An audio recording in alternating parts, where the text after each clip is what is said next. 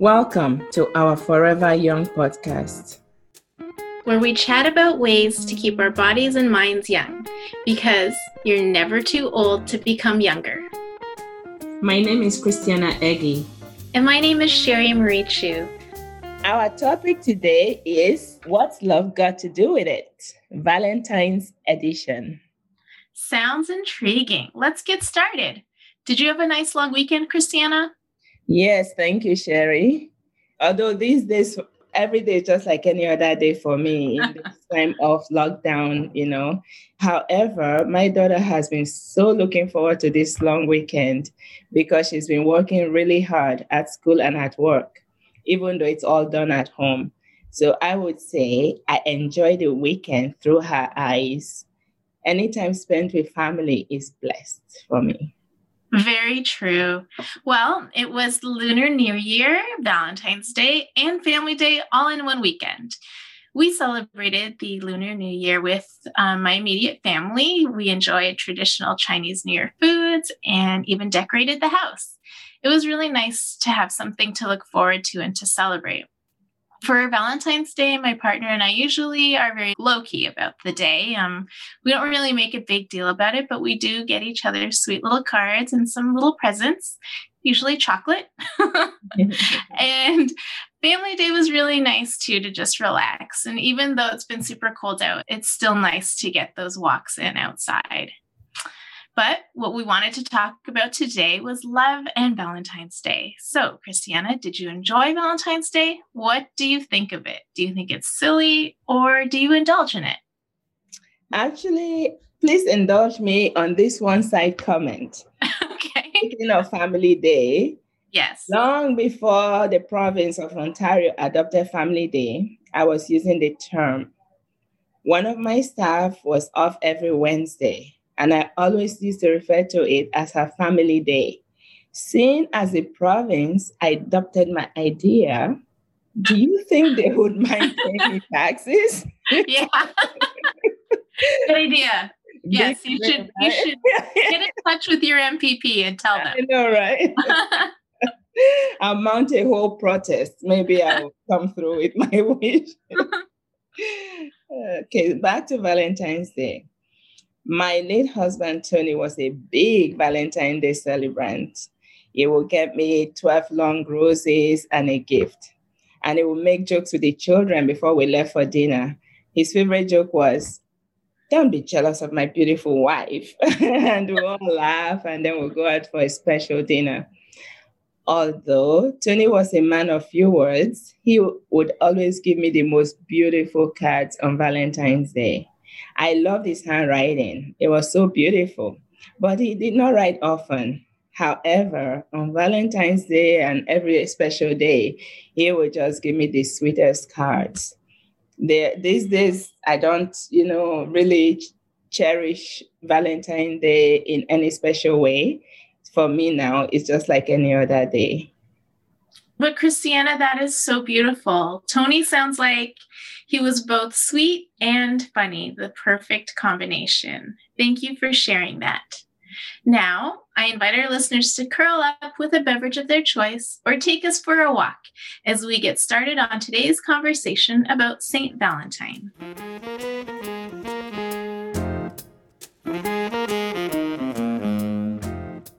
I don't about you, Christiana, but Valentine's for me was so much fun when we were young and in school. It was no stress. The stress came from picking the best Valentine's Day card to share with your crush and then hoping he would send you the sweetest card back. In high school, we had candygrams, and it was so fun to receive little notes and candy hearts from all your friends. I used to send a candygram to all my girlfriends so everyone would feel the love. It just really made the day super fun. Did you have anything like this in Nigeria, Christiana? Oh boy, that was decades ago. Not yes. that long ago. decades, that three decades actually. yes, we actually exchanged Valentine's Day cards and gifts. Chocolate wasn't an indulgence that time though. I don't know about now. I find that this part of the world, people always look for something to have the opportunity to have chocolate. There's this addiction to chocolate. There's Valentine's, Easter, Halloween, Christmas. Did I miss any? Uh, no. After all that, people will end up looking for ways to lose weight. The gym membership will skyrocket. True. And the yo yo dieting saga begins. I'm very thankful, though, that I'm not a chocolate lover. well, I never used to consider myself a chocolate lover, but when I think about it, I really do enjoy a small piece of chocolate after a meal, and I prefer chocolate cake over any other. And I do like chocolate ice cream more than the others. So I guess that makes me a chocolate lover. A little bit. Well, I did a little bit of digging to find out more about Valentine's Day, why we celebrate it, and where it comes from. Do you want to hear about it, Christiana? Yes, Sherry. Please share some of your findings. Well, first, the ancient Roman calendar included a mid February holiday even before St. Valentine's time. That holiday, which some people argue is actually the origin of Valentine's Day, is called Lupercalia. It celebrated fertility and may have included a ritual in which men and women were paired off by choosing names from a jar. In ancient Greece, people observed a midwinter celebration for the marriage of the god Zeus and goddess Hera. Some historians wonder if these traditions may have influenced the way we now celebrate February 14th. Interesting, right? I love all these things, classical civilizations. So this was really interesting to me when I found it. That's really interesting. Today, we celebrate Valentine's Day as a day of love. It is different for everyone, however. For some, it's joyful and love filled, while for others, it's full of hurt and heartache. Valentine can be celebrated as a family affair with friends or as an individual. However, it's celebrated, it is very important to be kind to yourself and your loved ones. Families can use this as an opportunity to express just how much they love and respect and appreciate each other. This will help to reinforce their family bond. I think it's also a great way to teach our children how to be kind, respectful, and giving to others. While my children were growing up, they celebrated Valentine's Day as a class affair. They shared cards, gifts, and cultural foods. It was actually quite fun, even for the parents, because we all got to bring dishes from our cultural backgrounds. Sometimes they even dressed in their traditional outfits just to make a big multicultural celebration of love and giving.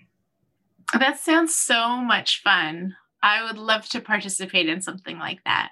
But you're right. I think that we should celebrate Valentine's Day in any day which makes us feel good.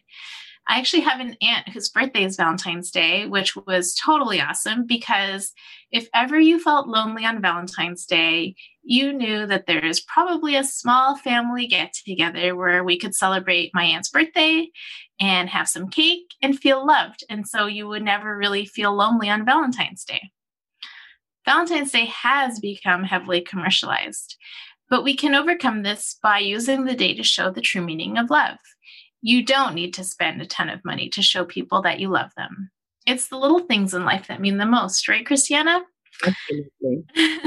A home cooked meal, especially in the pandemic, or breakfast in bed.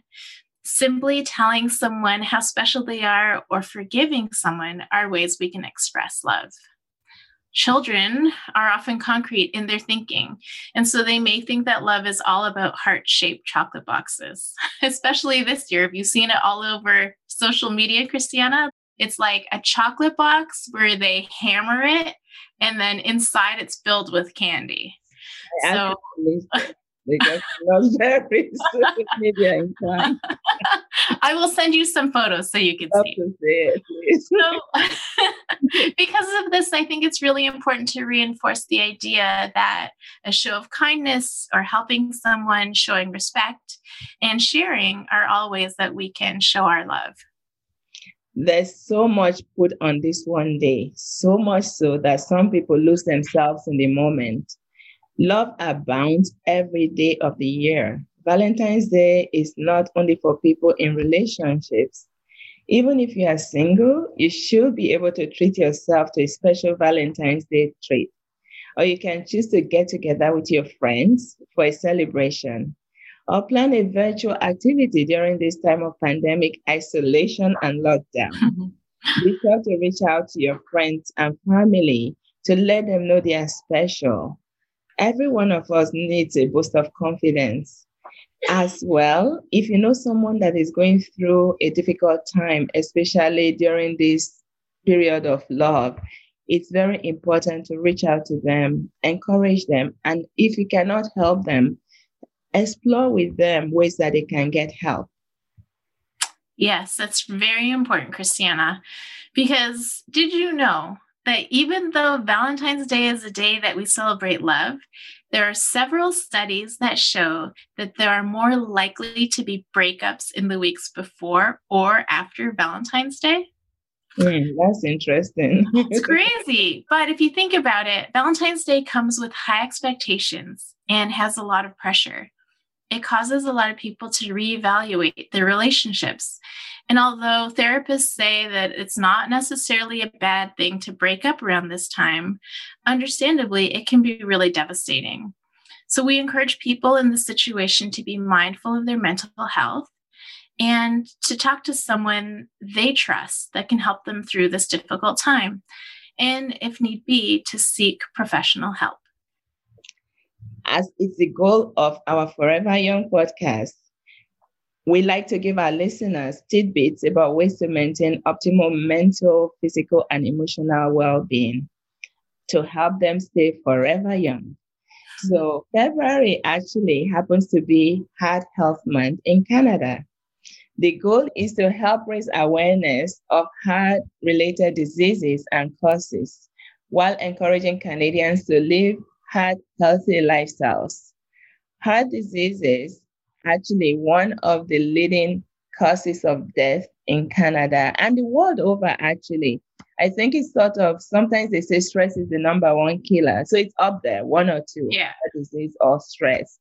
And incidentally, our next topic is going to be on stress. So this That's right. dive in, right? but heart diseases, for the most part, are lifestyle diseases and can be prevented apart from those that are genetics and you know that you can change. But even then i think we've discussed this you can actually change your gene expression. You know your gene. Even if right. in your family you can live a more healthy lifestyle and change that. 80% of the risk factors are within your control. So the odds are in your favor. So please take advantage and live a healthy lifestyle Christiana, it's very interesting how our talk about love and heart shaped chocolate has led us to this very serious but important topic. Please share some risk factors about heart disease with our listeners. Absolutely. Some of the risk factors include age, sex, overweight or obesity, physical inactivity, poor diet, diabetes, high cholesterol, hypertension, smoking, lifestyle, ethnicity, and genetics.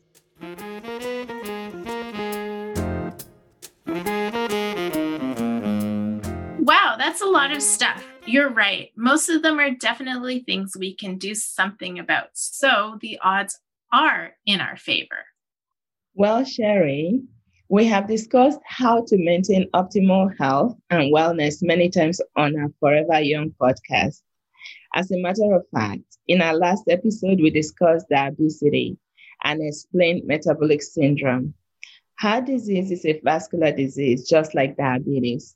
Please remind us of some of the things that our listeners can do to help prevent, reverse, or manage heart diseases better. Yes, of course.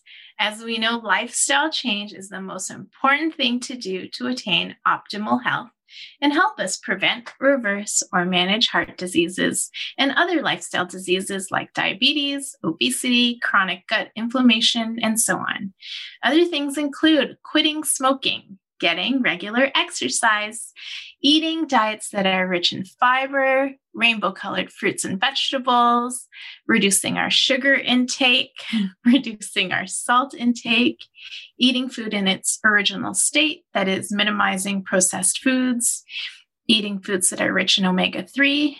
And remember walnuts? They are very rich in omega 3 fatty acid. Very well done, Sherry.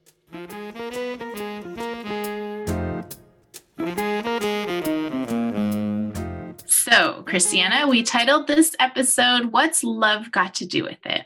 Well, loving ourselves means taking care of ourselves, whether that means a gentle self massage, a few minutes of yoga, a long walk in the snow and sun, or eating right. It's all love for ourselves.